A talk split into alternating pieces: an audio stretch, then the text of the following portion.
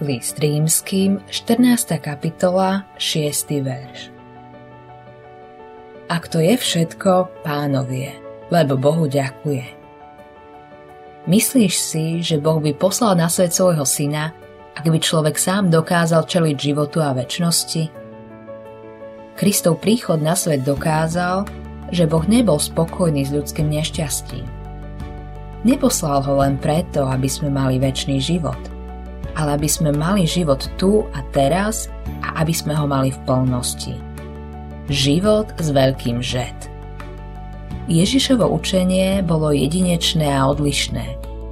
Vyňal náboženstvo z teoretickej kategórie a umiestnil ho do praktickej roviny. Hovoril s autoritou. Hovoril s konečnou platnosťou. Hovoril, ako by vedel, o čom hovorí. A on vedel. Nebol ako filozof s poddajným a prázdnym dohadom, ktorý tvrdí, že hľadá pravdu, ale ochotne pripúšťa, že ju nikdy nenašiel.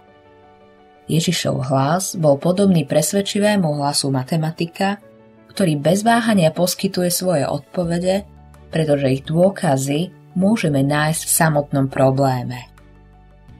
Modlitba dňa Páne Bože, viem, že som na Tebe úplne závislý.